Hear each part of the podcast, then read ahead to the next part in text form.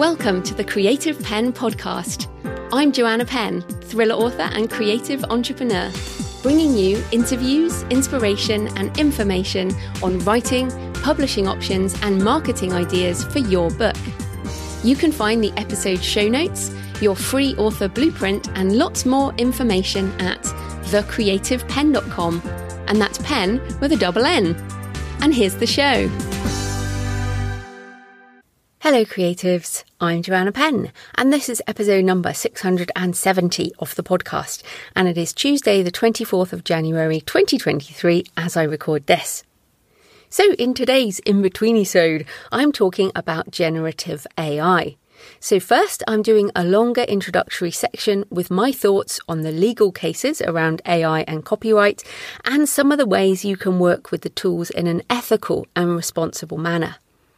Then I have an interview with Oliver Altair, who is an AI artist, graphic designer, and author, about his use of AI tools, his thoughts on the best way to approach it, and why we are both so excited and positive about it all.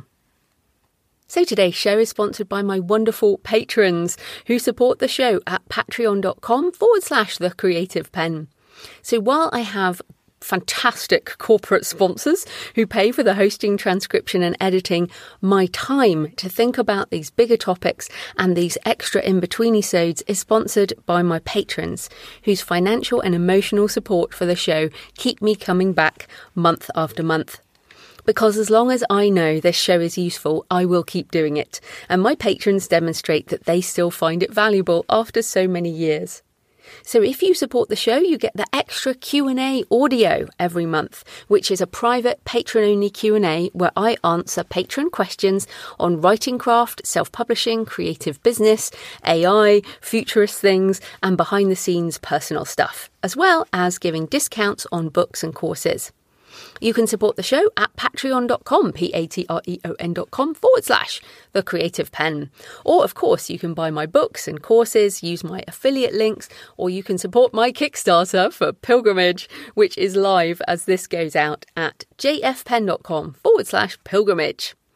Right, here are my solo thoughts on generative AI, and then we'll get into the interview.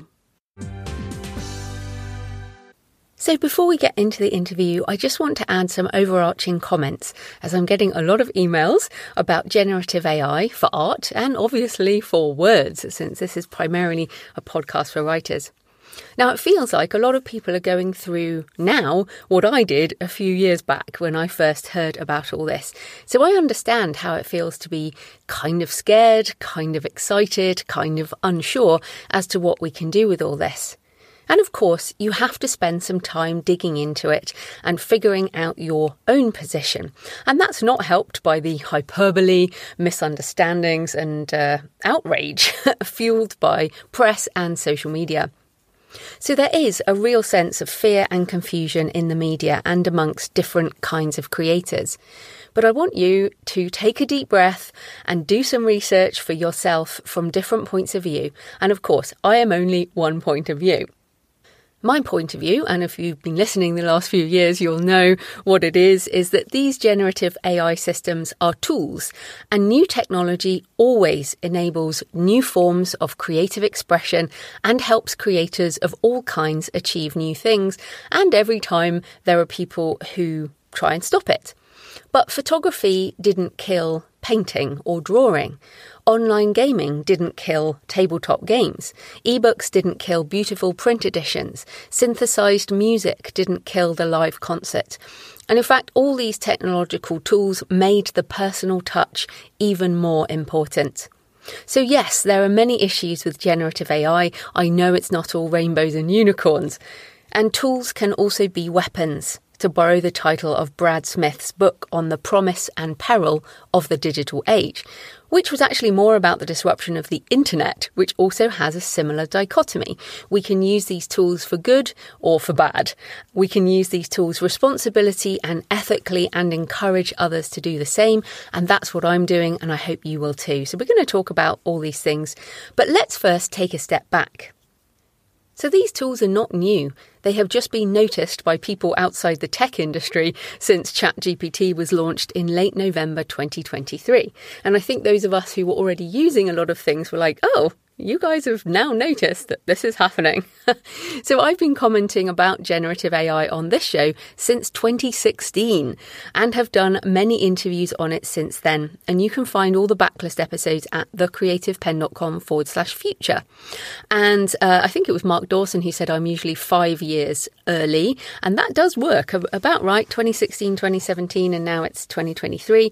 So yeah, I mean, five, five years after I start talking about something, it might go mainstream. so, in July 2019, I did a solo episode on nine ways that artificial intelligence will disrupt authors and the publishing industry, back in episode 437, if you want to listen. Links, all the links will be in the show notes, and there's tons of links in this little intro I'm doing. My very first point on that list was non fiction books, blog posts, and news articles will be written by AI. And that is certainly happening with GPT 3, ChatGPT, tools like Jasper, and uh, sites that are built on top of these various tools. I also had a point that copyright law will be challenged as books are used to train AIs, which then produce work in the voice of established authors. And yeah, so the first legal cases around copyright law have now been brought by artists, as their art is being used to train models that can be used to produce work in the voice of that artist. And it's essentially the same thing as I wrote about uh, in that post. And I actually I did that in July 2019. I'm going to do an update in July 2023. And I said it would take 10 years for all of this disruption, but it seems to be happening faster than expected. But yes, these there are a few legal cases about generative AI right now. Now, as ever, I am not a lawyer, attorney, I'm just an author, audiobook narrator, and podcaster. I have an interview coming in the next few months with an IP lawyer, so we'll circle back to it as the year progresses and obviously as these court cases um, move forward. So, first of all, three artists have filed a class action lawsuit against Midjourney, Stable Diffusion, and DreamUp for scraping their images and using their intellectual property without consent. And uh, they have a website, stablediffusionlitigation.com. Again, links in the notes. I recommend listening to the excellent Hard Fork podcast since you're listening to a show. Uh, go along to Hard Fork. Uh, it's a really good show. I recommend it in general. Um, but on the 20th of January 2023, they have a segment with artist Sarah Anderson, who's one of the three artists filing the lawsuit. Now, it's really worth listening to because people email me and say, "Oh, these lawsuits mean it's all going to be shut down. We won't be able to use it." That's not true. Sarah says um, that they are not looking to shut down generative AI technology. What they want is consent, so artists can opt their images in for training rather than opt out as default.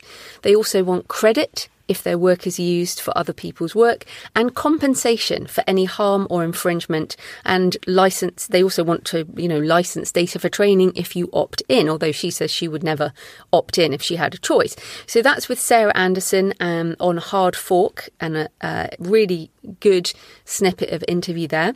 Also, Getty Images are suing Stable Diffusion for unlawfully scraping images from its site.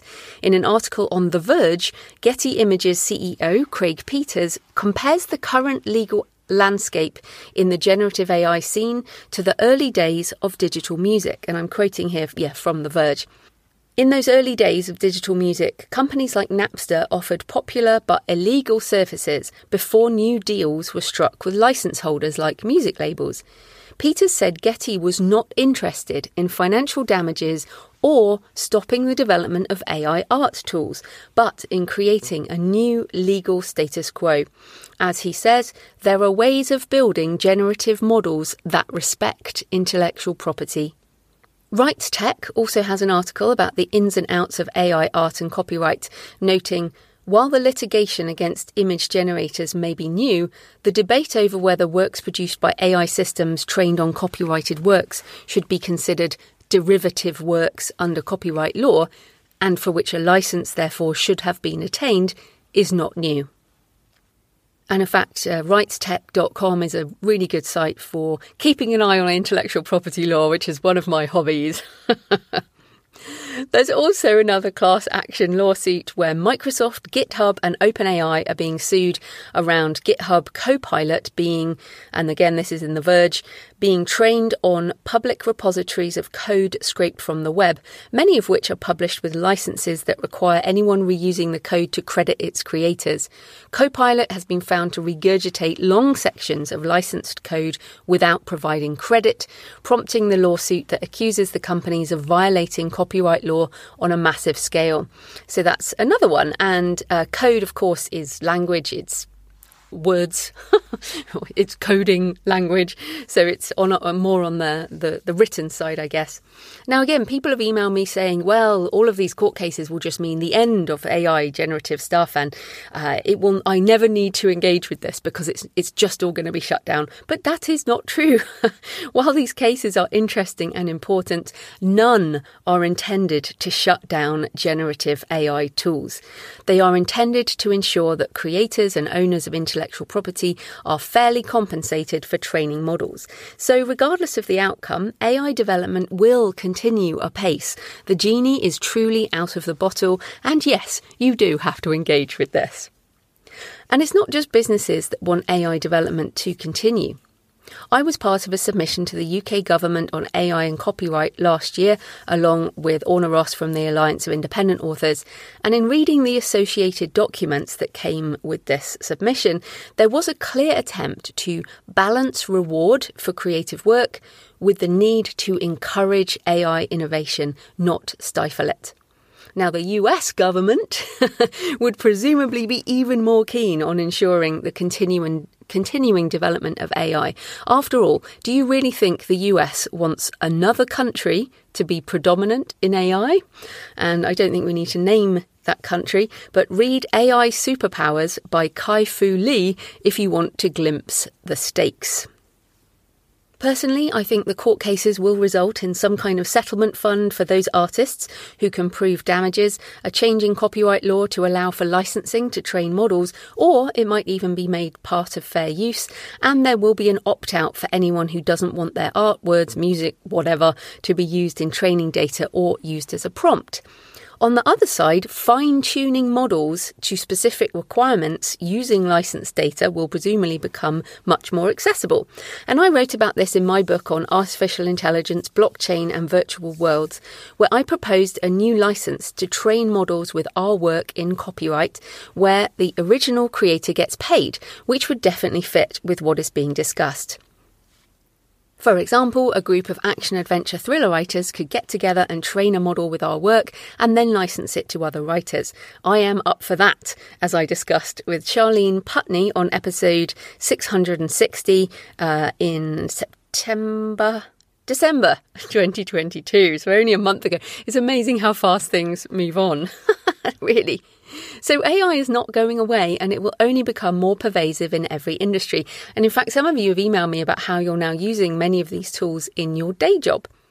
Now, Andrew Ng, professor at Stanford, who also worked at Google Brain, Baidu AI, and is the co founder of Coursera, the online courses platform, said that AI is the new electricity. And I'll link to a Stanford uh, article there. In, so AI is the new electricity and it will be incorporated into every industry. And the creative sphere is just a tiny part of the transformation. Try and imagine your modern life without electricity, and you might be glimpsing in a decade or so decade, 20 years, who knows how long this is going to take, but it, AI will be become part of, of everything. And he, Andrew Ng, has a great free course on AI for everyone, which I did a while back, and it's really good. And I recommend it if you want to learn more. It's free, it's on Coursera, links in the show notes.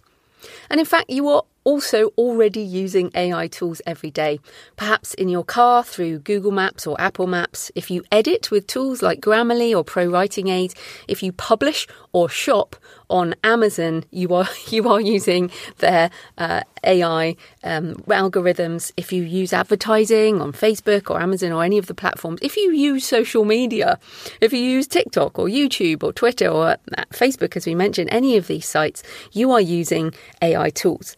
Microsoft has also licensed OpenAI's models for use in their platform and products, so these tools are already being incorporated into other things and will likely be in Microsoft Word soon, even if it's not already. So, yeah, you're probably using AI tools, and MS Word and other Microsoft tools will be powered by these generative tools. So you are already AI assisted. The question is how much do you want to use these AI tools in your creative and business practices, as well as in your personal life and work? So, if you want to keep an open mind and try some of the tools, here are my thoughts on the best way to approach them. Be curious, be playful, experiment. So, as Oliver and I discuss in the upcoming interview, we are both having a lot of fun with these tools, both image and text uh, generative AI tools. They are like a jumpstart for your brain, a crazy co writer or co creator. They spark new ideas and make far more things possible. For the curious, creative mind, they are expansive tools. They can enable you to do more. So, if you keep a fun, positive, open mindset when you approach the tools, you may find possibilities you never expected. As Kevin Kelly says in The Inevitable Understanding the 12 Technological Forces That Will Shape Our Future, this is not a race against the machines.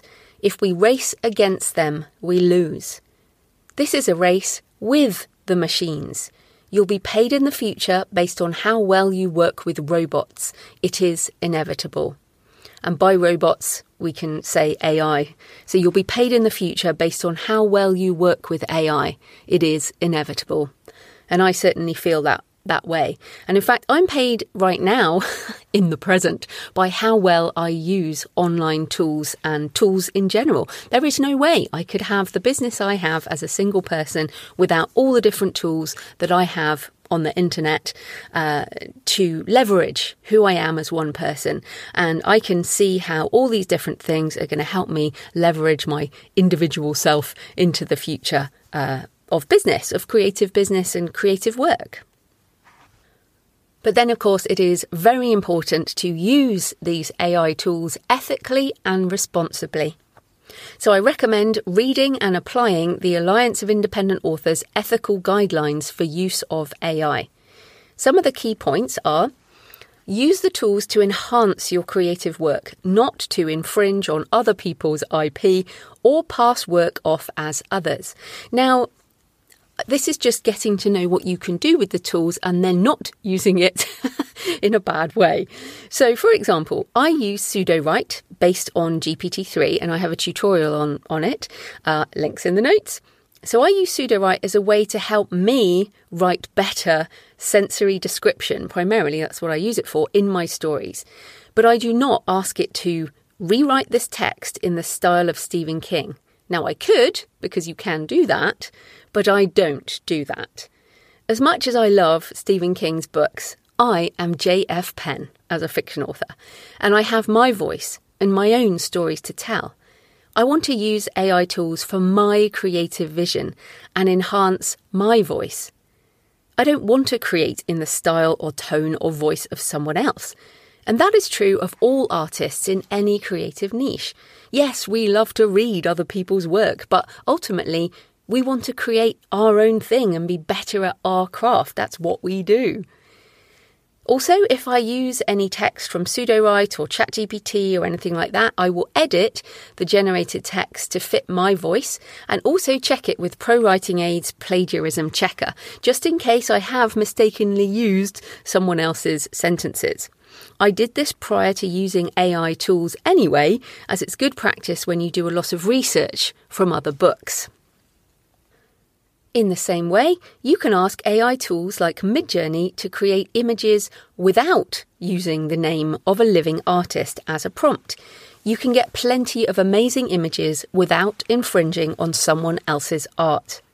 For example, the image on the show notes for this this uh, podcast episode is made on Midjourney with the prompt a robot holding an artist's palette, metallic, colourful, detailed.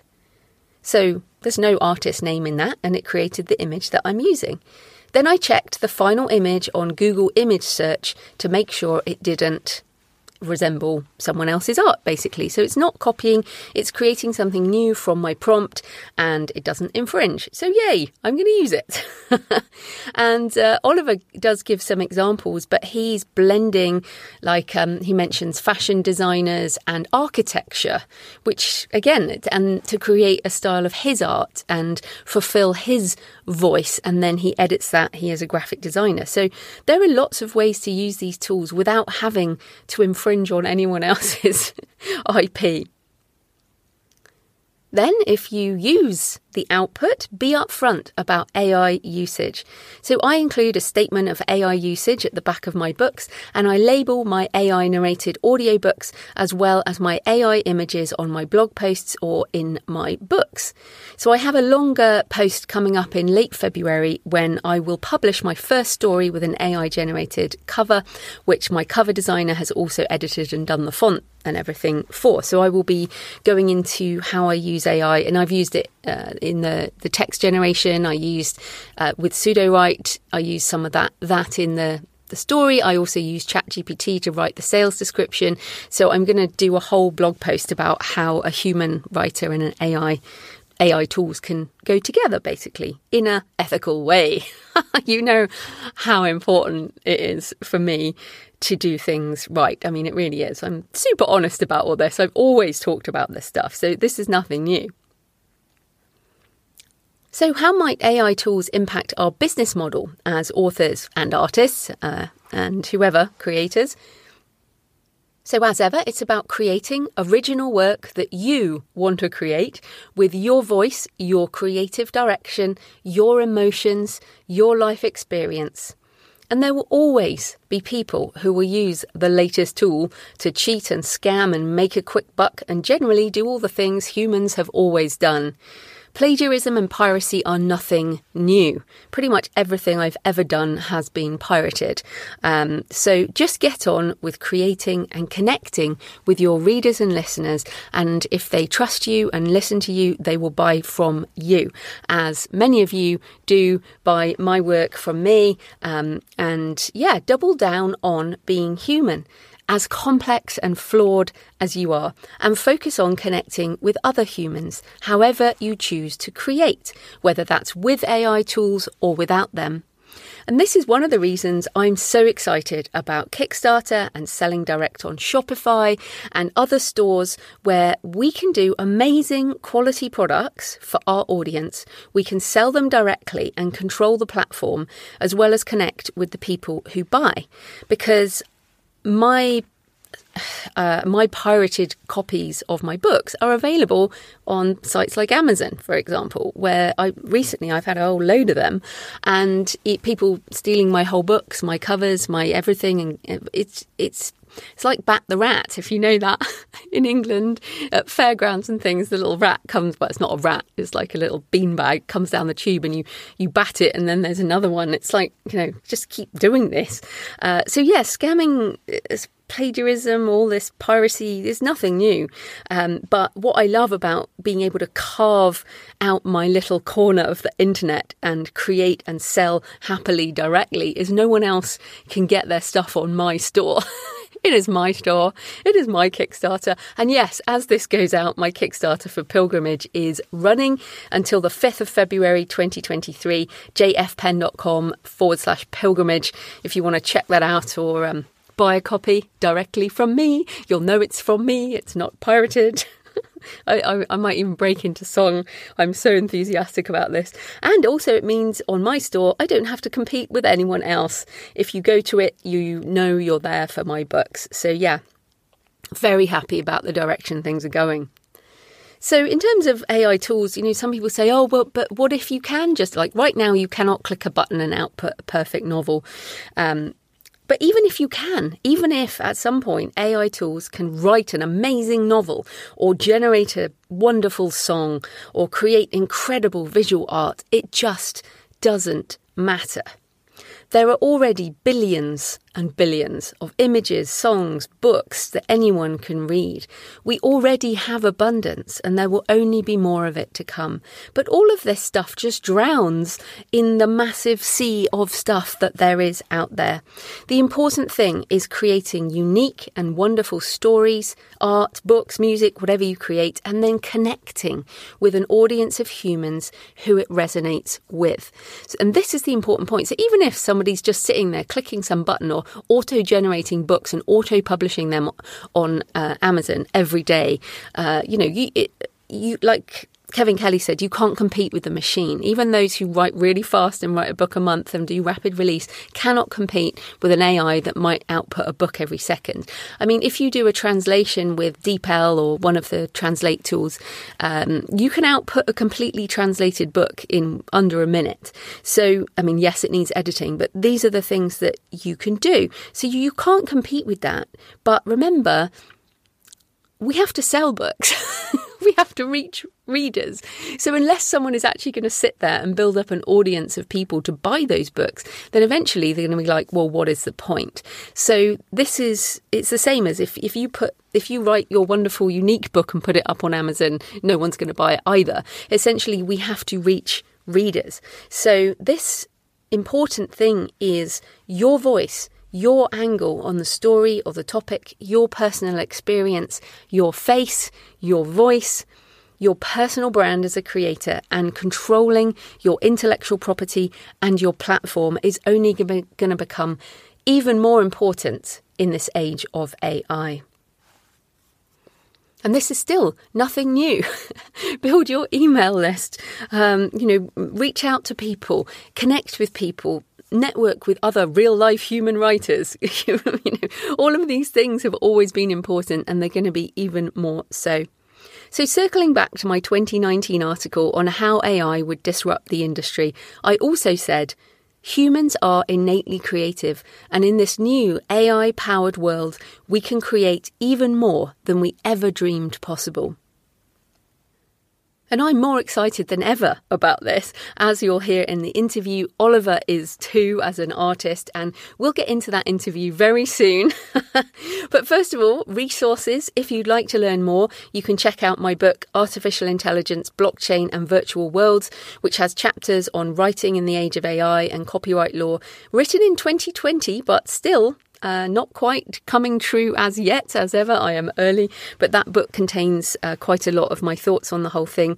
I also have a course on the AI assisted author, which goes into more detail around attitudes to AI fit for you to adopt, as well as problems, biases, ethical usage, examples across lots of different industries, and more. So you can get 50% off the ebook audiobook and the course if you buy direct from me on my platforms. You can use coupon FEB23 all caps, so FEB23 at the checkout. Links in the show notes for both the books, uh, the book, the audiobook and the course valid until March 2023. So there are also a ton of newsletters and podcasts out there on these topics, and I wade through a lot of them every week. I recommend in particular The Algorithmic Bridge by Alberto Romero and Ben's Bites, which is a daily email kind of rounding out uh, rounding up what's going on in AI. For AI related podcasts, check out Hard Fork, Grey Matter with Reid Hoffman, a16Z, I say, but it's A16Z, and Mindsets and Moonshots. And check out my backlist podcast episodes and recommended book list at thecreativepenn.com forward slash future. Right, let's get into the interview. Oliver Altair is a dark fantasy author, a digital artist, and creator of the Ravensfield collection. So, welcome, Oliver. Hi, Joanna. Thank you so much for having me. Oh, no, I'm excited to talk to you today. So, first up, tell us just a bit more about you and how you got into writing and digital art. Uh, for me, it all goes way back to when I was a little boy. Uh, creativity was very much encouraged in my household. Both of my parents have brilliant creative minds. My father is an artist. So for me, pretty much I spent all my time writing my stories and illustrating my own stories. And then when I got my first computer, I got like intrigued about uh, digital art. So I carried that with me until my adult life and professionally i became a graphic artist pretty much right after college. So i've been doing that for around 15 years. And when it comes to publishing i wasn't aware of the self-publishing world until 2016 17 so i was a bit late to the game. And 2017 is when i published my first dark fantasy novel okay, well, no one is late. So you, you, certainly weren't late then. And anyone starting now, you are not late. I, I, mean, I feel like I'm a bit with Amazon on this. Every day is day one, right? There's always something new. And we'll be talking about new stuff today. But let's just tell people where you are in the world in case they're wondering what your accent is. It's only very slight, but I think people will be interested. Yes. So I'm originally from Spain. I was born in the southwest of Spain, but then I moved to the United States in my early 20s. So I was there for pretty much until I was in my mid to late 30s. So long, it's been a while, but now I live between the US and Europe with my husband. Ah, uh, right now, today, I'm actually in the Lisbon area in Portugal, which is quite lovely. yeah. Oh, lovely place. Right. So tell us more about the Ravensfield collection. What is this and how did you and why did you create it? Yes. So I call the Ravensfield collection my own museum of the weird. So it's an imaginary museum that I created and it has pieces of artwork that go from oil paintings to sculptures to just like objects of art, pretty much whatever you could find in an eclectic museum. Think, for example, the Metropolitan Museum in New York City. And then each little object has a short story, a bit of text related to the, to the object. And it's usually something in the realms of like weird fiction, which is what I write about. And some of the stories are actually interrelated. So they give you information about that world, about the family that is curated the collection, uh, etc. And the one thing that excites me the most is like all of the art pieces I made using an artificial intelligence image generator, which I believe adds a little bit of like weirdness and mysticism, if you will, to the whole project. And the, about the why of I decided to create this, I think there was both a creative reason and also a more practical reason. Creatively i've always loved anthology projects things like you know the martian chronicles or chuck palahniuk's haunted or of course the twilight zone. So i decided that this was my chance to create my own. And then at the same time when I uh, started my publishing journey, I was actually pretty happy with the response of the readers that I could find so far, but I think I felt a bit short when it came to widening my audience a little. And probably some of your listeners will share this uh, feeling with me. If you write something that is a bit hard to position on the bookshelf, it gets really tricky to find the correct readers. So I thought this was a great chance to create a project that would interest the minds that I'm trying to reach, people that are just like interested in things that are a bit out there, a bit weird, a bit like in the realms of strange fiction and horror and matching genres and all that kind of stuff. And actually, this is why I'm talking to you. I mean, I've had a lot of pictures from like, let's talk about AI art. And then I went on your Ravensfield collection and I was like, oh, we have a similar mind in that way. In that, you know, I've got Guillermo del Toro's book about his house, which is just full of the weirdest stuff. And I have so many very expensive hardback books that are full of weird pictures from weird museums. And when I saw yours, I was like, oh, this is a great idea. And it totally gets into the things that we maybe can't find pictures of either. This is what's so awesome about AI art. And I, I might have to do something similar for my book Desecration, where I just, there are no pictures of some of the things I'm writing about. So I love that you're doing this from a creative point of view. But just from, you mentioned the reader's response. So what has been the reader's response? Have people been like, oh, I, I want to know the story behind that object? Has it actually led to book sales? Can you tell? So uh, when it comes to book sales, right now I'm in the middle of a huge project because I decided that uh, the story that I wrote in my first two books, I felt the scope was too small. So I decided to actually re-edit both volumes, which is also one of the reasons I decided to put some effort into Ravensfield because that's a project that is going to take me a long time and I wanted to still be active and be sharing content with readers out there. The response so far has been pretty fantastic. Like people are just very intrigued and also I like surprising people that fall into the Ravensfield collection because I I think the first reaction is a bit confused. Like mm. they don't know what the thing is about. Is this a real place? Then they start investigating and digging and they get more and more into it. And then they message me and they say, I cannot wait for the next ob- object to drop. Uh, or they actually want to meet uh, the people in, in the family, or they request that I do images that are actually the portraits of these characters that I'm talking about. So it's opening like a lot of like really fun interactions with people. And also it opens the conversation, conversations in regards to AI art because that's also something that most people didn't expect because to be fair most people don't know that that even exists so they question like where did i find those objects? If it's something that was like laying around my house and i decided to write a story about it. And i just have so much fun because like being in that kind of like in between ties so beautifully with the things that i write about.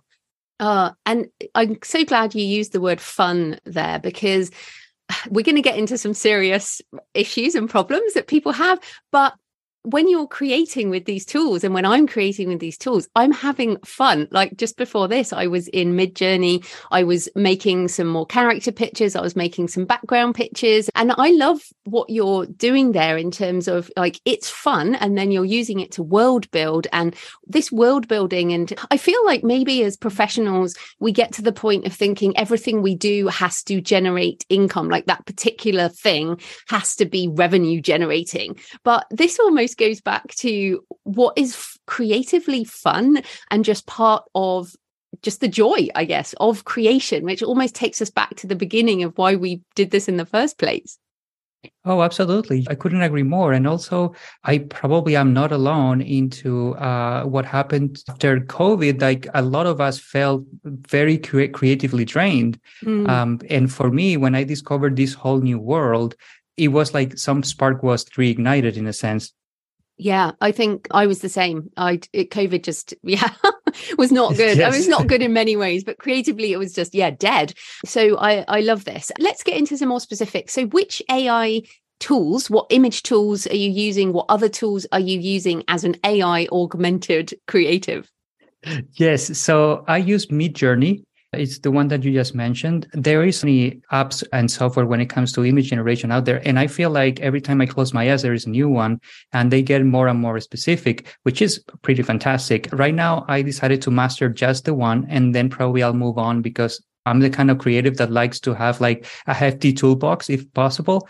But this is the one that is giving me the best results so far for the goals that I have in mind also like you talked with derek murphy about this so i will tell your listeners like to go back and listen to that one because that was a great conversation and he goes a bit more into deep about the nuances between the different the different tools exactly Mm. So, well, let's talk about how you use Midjourney then. So, I'll tell you how I use it because I am not graphically trained. I'm not a visual artist. I think I have some kind of visual taste, but on Midjourney, like earlier, I did something like portrait photo of a female combat photographer against a backdrop of burning buildings.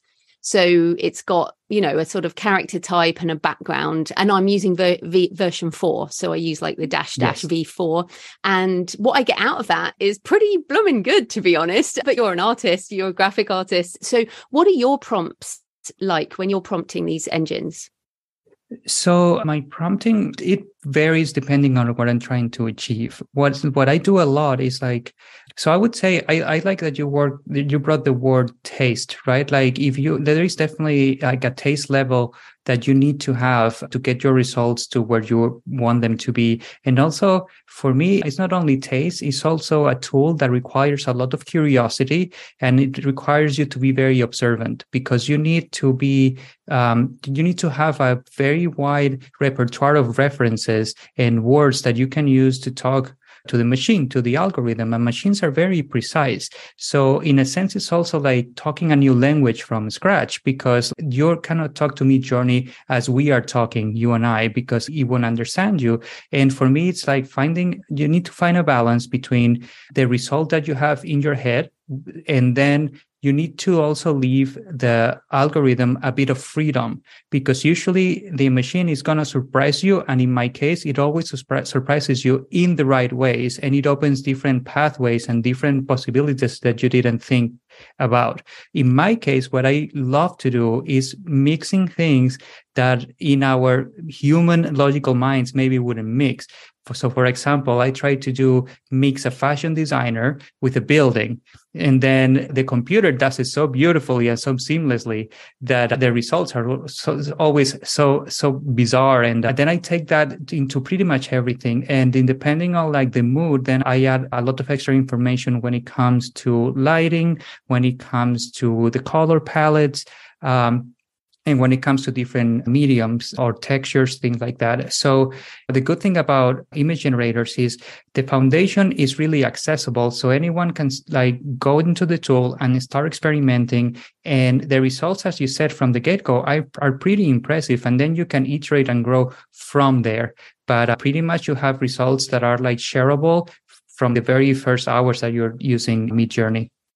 Yeah, and you've you've raised some such great points there. And again, I just want to emphasize to people. So when you're prompting, you mentioned a repertoire of references. So fashion designers, buildings. So you're not saying house and fashion designer, you're saying specific names around fashion designers and buildings. And then you said lighting, color palette, textures, and the difference in a prompt. Like if people haven't seen the difference in prompts. So my husband, who's not at all uh, visually artistic, his prompt was the other day he did one. It was like cat samurai and in his mind yeah i mean it's a cat samurai and it has a nice cartoon of a cat so yeah that's a, that pretty cute yeah it is cute right it's cute so and the picture that comes up in everyone's head right now is probably enough but that would never be enough for you like you would never put cat samurai right? You would come up with all kinds of other things. And well i actually screenshot a um i saw an artist doing a prompt earlier and his prompt was like 500 words.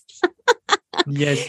You know so that i mean that's the difference isn't it? So when people say oh there's no room for real artists anymore like prompting and using the tools is a real art in itself.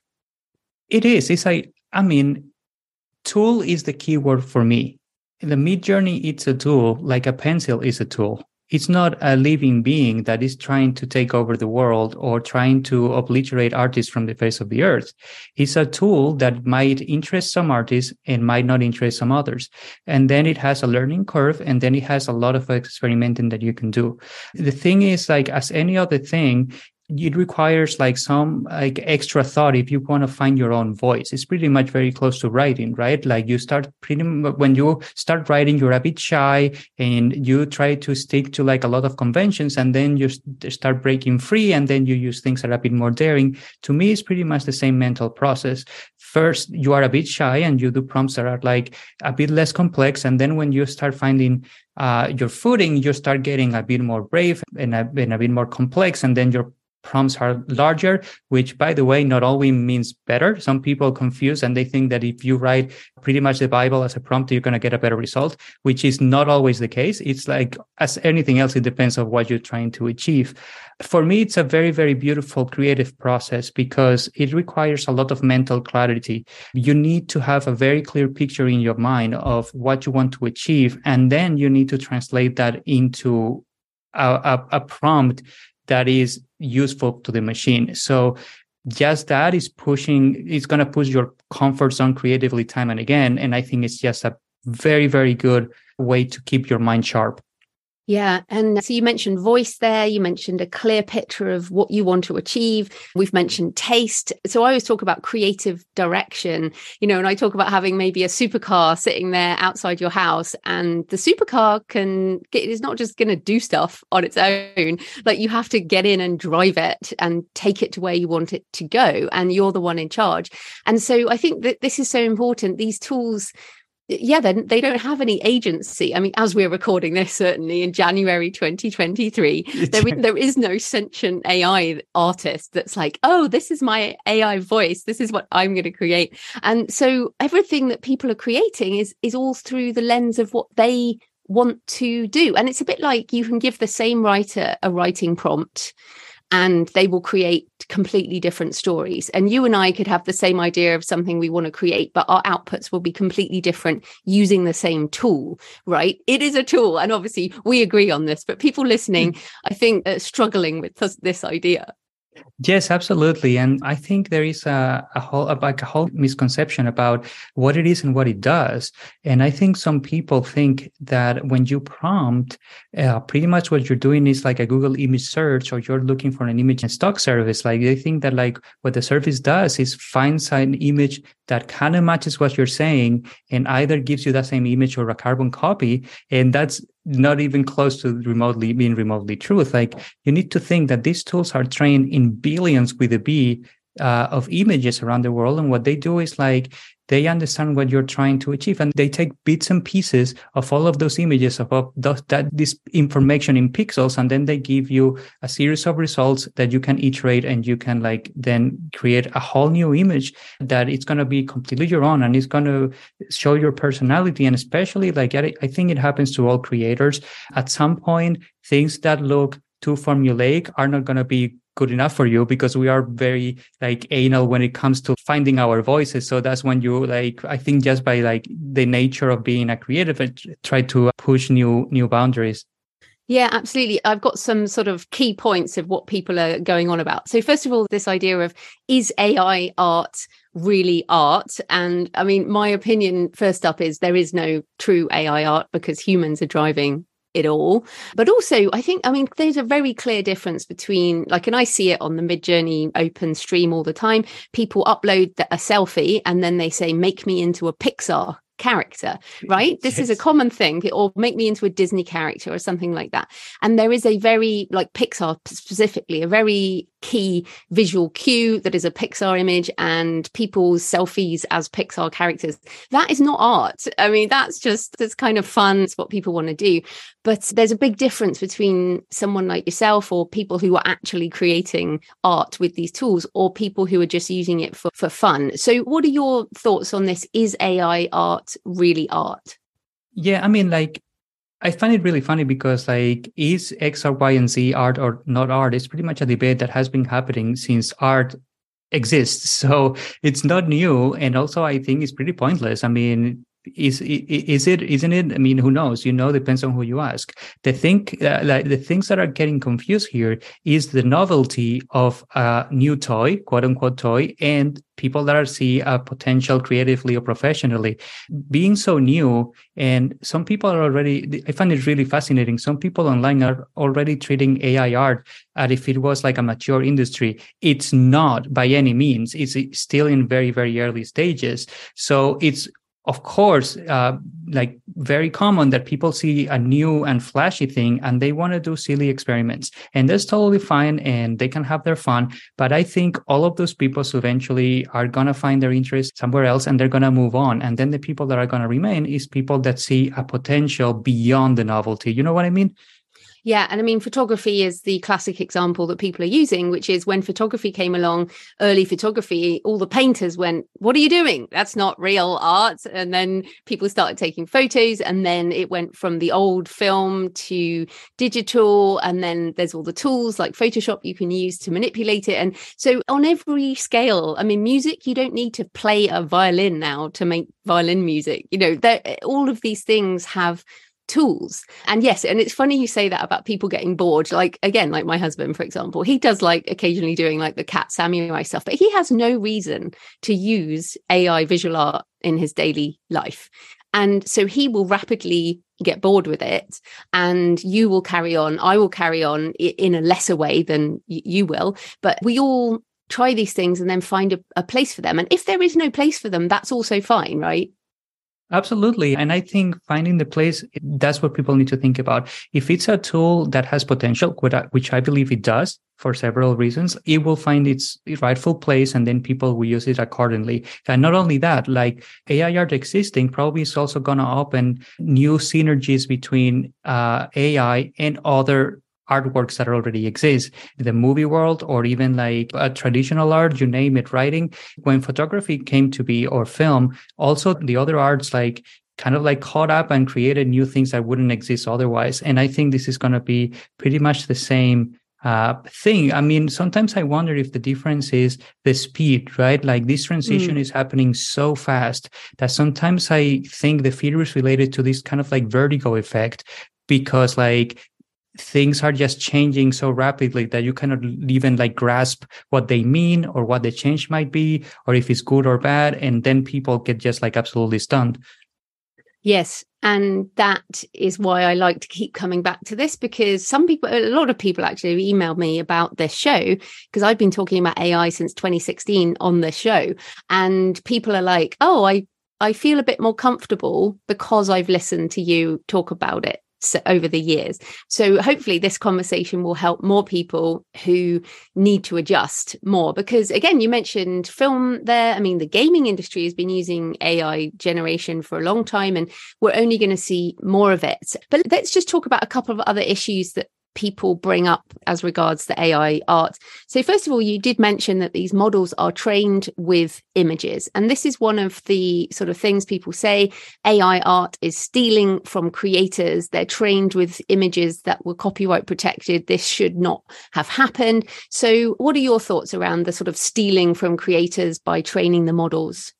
Uh, yes, like listen I, I won't be the one. There is like a lot of artists that are like turning this into a huge controversy and pretty much into a war of us versus them and i'm not going to be that person. I think it's natural that creators have concerns about their property and at the end of the day it's up to each creator to decide how they want to use their artwork and put it out in the world and license it or not license it.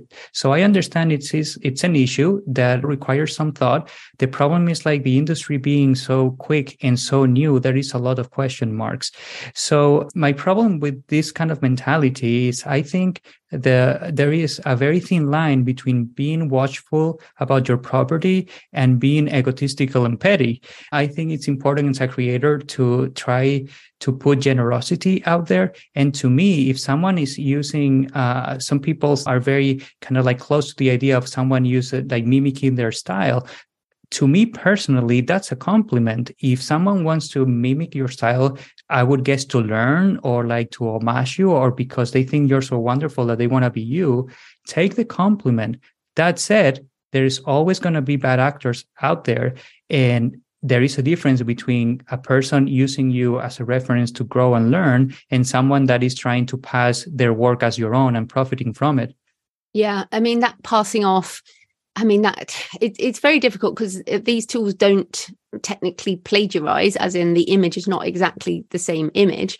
We'll have differences, whatever it is. But like you said, some of the tools are now allowing artists to remove their names from prompts, which and it's funny i mean again i agree i agree with you totally i think people have a choice to use it or not but personally i think if you get your name removed from what may be whatever the next form of some kind of visual internet then isn't that going to hurt you in the long run? Do you then become invisible and so for, like i've been thinking about this a long time and i i also feel like i have a i think it's utilitarianism where the greater benefit is more important. So and i obviously i have a lot of intellectual property in words and i know it's all in the models. Of course it's all in the models. All of our work is available somehow online. And it's like well a- again if people want to train their word models with jf penn or joanna penn then yeah is, isn't that a good thing? And also this is where i think personal brand and connection with readers and uh, viewers is so important because it doesn't matter if whoever uh, fake me starts another fake me site i control my relationship with my audience. And so that I think will become even more important as we go on. It's like, how can you prove to your audience that you're human? And even though you use all these AI tools, they're connecting with you, the human behind the art. So, yeah, I'm not particularly worried about that myself either. Yeah, I, I don't think, I mean, also, I think this is an issue that as soon as the dust settles a little, it's going to dif- disappear. Uh, things are very uh, like turmoily because we are in a moment that we are not there yet. But as soon as like there is a better understanding of these tools, I think these fears are going to just like naturally disappear. So for me, it's just important to remember, as you were saying, as a creator, like an AI tool, it's not a clone of your head So you can mimic a person all you want, but at the end of the day, the creator is the creator. And a creator, like you need to be as any creative, like, you need to be confident that the content that you put it out there is coming from your mind. And that's what's creating the connection with your audience. Because like you need to remember, like if you're doing content that is connecting and is causing a reaction and your audience is reacting favorably to it, Uh, they don't care if you use AI to make it, or if you an oil painting, or if you're writing with a goose feather or with a typewriter. What they like is that connection that you're putting effort into nurturing. And that's something that AI cannot copy. Yeah, I do think this is more and more important over time. So we've talked there about the input into the tools. So the training data that's gone into the tools, clearly some of that is copyright. But the output is another interesting thing. And there is no legal stand on this right now. Although, again, as you say, I think this year, 2023, things will start shaking out in terms of the legal side. But Midjourney, and I went and checked again, I've, I've read their terms of service, and they do basically say that what what it what comes out of midjourney is yours the creators but that people can remix it they can do whatever. If you're creating in public which i do people can just do that. So you've put your images under creative commons attribution non-commercial share alike. So can you eh, talk about that? What is that and why you decided to go that way Yes, so Creative Commons is a nonprofit that helps creator make these licenses that pretty much say it's a way that you're telling the whole world that you welcome people to interact with your content, but then there is some conditions that need to be met. In my case, uh, this is especially useful if you're a creator that puts a lot of content online. So in my case, because also I want to monetize my content in the future, I made this license that it's a bit more restrictive. And I'll go like one by one so people can understand. When you say attribution, that means that everybody is welcome to use my art to share it or to do derivative work, but they have to let the world know that it comes from me. So they have to mention your name. When you say that something is non-commercial, that, that, that just means that they cannot profit from that piece of work. And if you, when you say it's share alike, it means that they need to use that same license, use those same conditions with their new art piece. So uh, what this is like, this would be pretty much if, as if you're granting the world a fan art service. In a way, you're just encouraging people to share your work, to have fun with it but you don't want them to take your money or your credit from you. When it comes to Creative Commons, what I like the most is like it's a way to encourage both like that generosity that I was talking about and also network effect. You're telling creators and people around the world, please play with my material, but also you're giving yourself a little bit of, of protection because like if people are completely disrespecting your licenses, you can like you can talk to them and say, listen, like I'm very glad that you're playing with my artwork, but like would I, I you need to follow these steps. Those licenses are also very interesting if you're trying to build something like a multiverse these days because you can remove the non-commercial and then what you're telling people is this is my world and then you're free to play with it and you can profit but also you need to share it alike meaning like this is there is certain conditions that need to be met.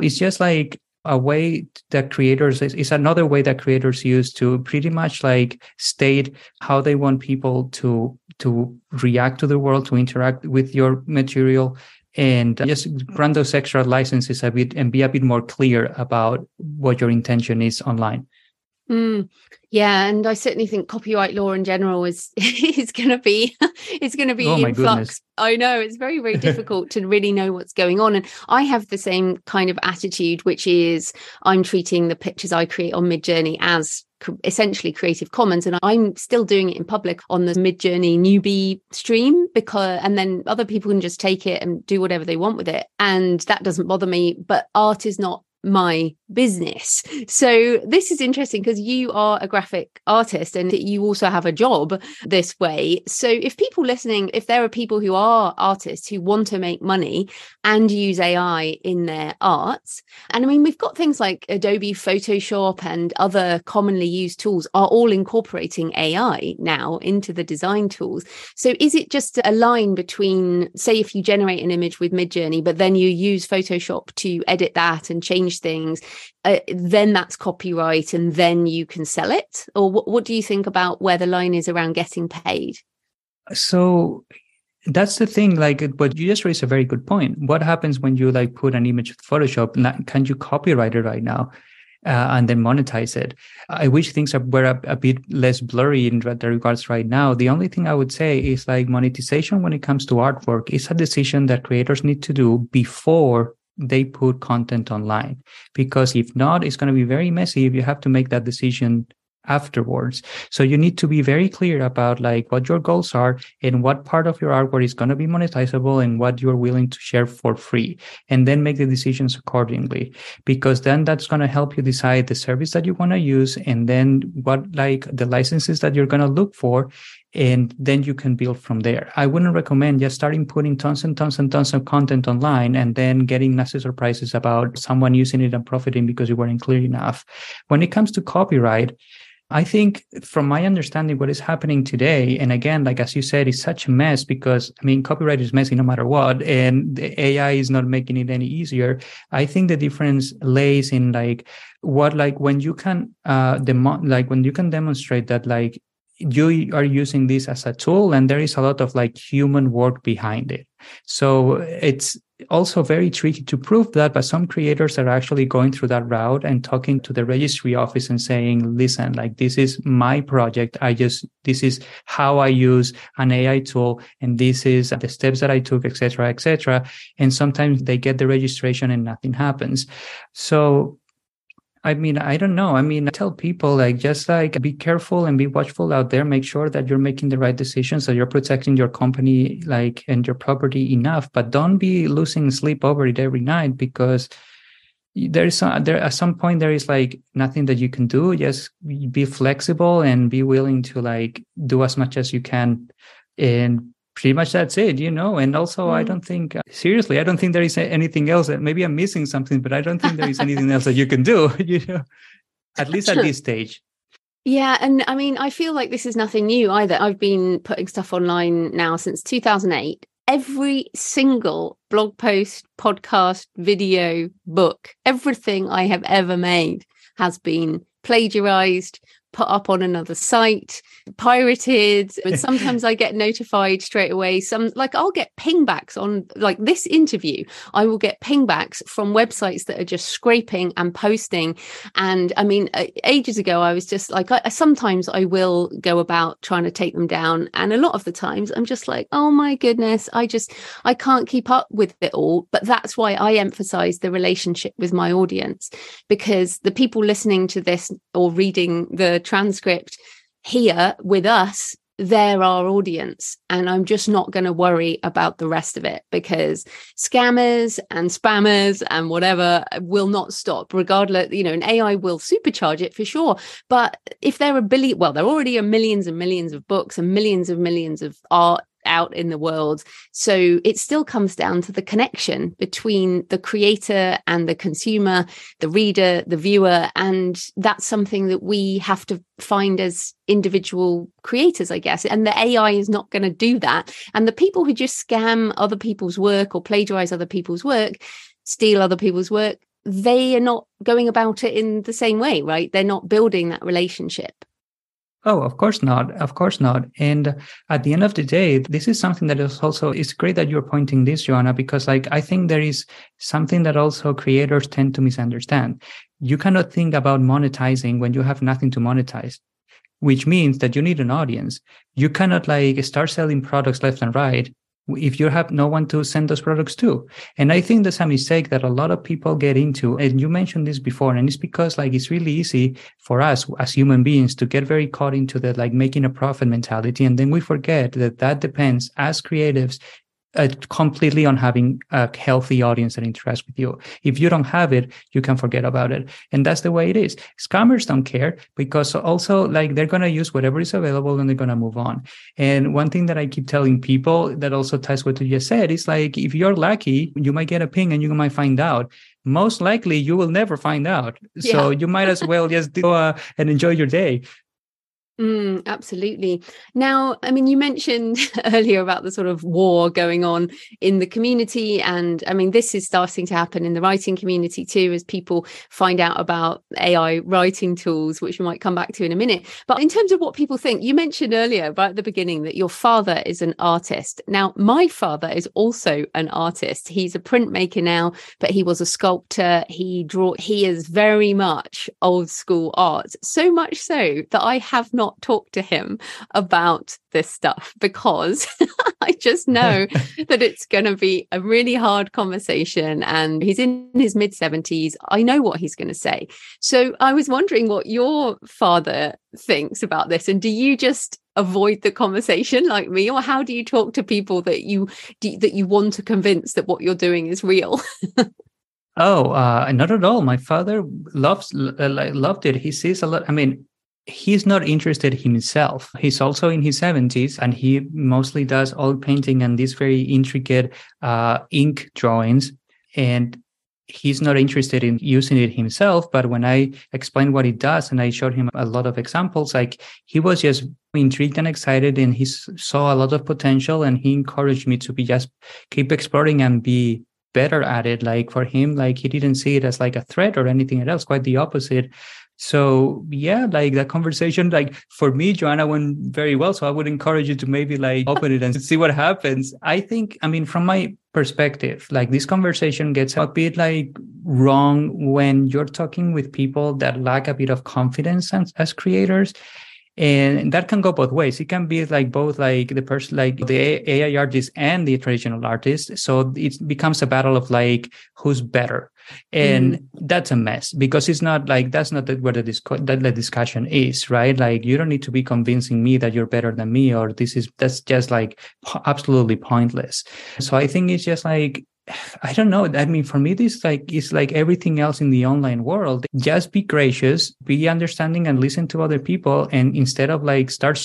shrieking and insulting, because that's already happening. So that happens really fast in AI art. There's already like this like battle of like insults, which by the way are very creative. So I would encourage those people to put that effort into doing images. I don't know. It's just like for me, it's just about confidence. If you're a creator, you need to be 100% confident that what you're putting out there, it's good and it's resonating with people. And if it's not, then it's up to you to be flexible enough to change course and try something new. You cannot blame a new tool or a technology or other person that is doing things better than you for your lack of success because the only thing that you're doing that is is just, the only thing you're doing is driving yourself completely insane you're yeah. making you're blocking yourself creatively you're not evolving and you're just being bitter and what's the point you know and that kind of circles back to what we said at the beginning around the fun side, the creative side, around if people listening, if you haven't tried any of these tools, please just try them because I feel like it's difficult for people. A lot of people criticize before they have tried it. And once you try something, I think the fear goes out of it. So, and given that most of our audience are write, writers more than visual artists, let's just mention a, a, writing tool that they might have tried. And we were talking about this before the recording, which is Chat GPT or some of the other writing tools. So, you've been using this as well. Tell us what you're using the generative writing stuff for.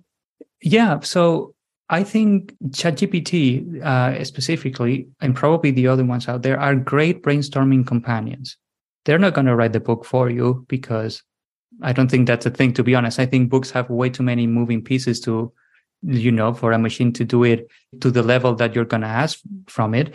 But it's great if you want to bounce ideas and very quickly. And also, again, because it's a machine it always surprises you. So i've been using it to like to like when i feel a bit blocked or like the direction that i am going is not giving me the results that i want both for fiction and for generating art i just go to chat gpt and I start asking questions about like can you give me uh, can you give me a synopsis for this? And then i'm like mm, that, that maybe that i know maybe making more gothic making maybe making more cyberpunk maybe add this to the mix.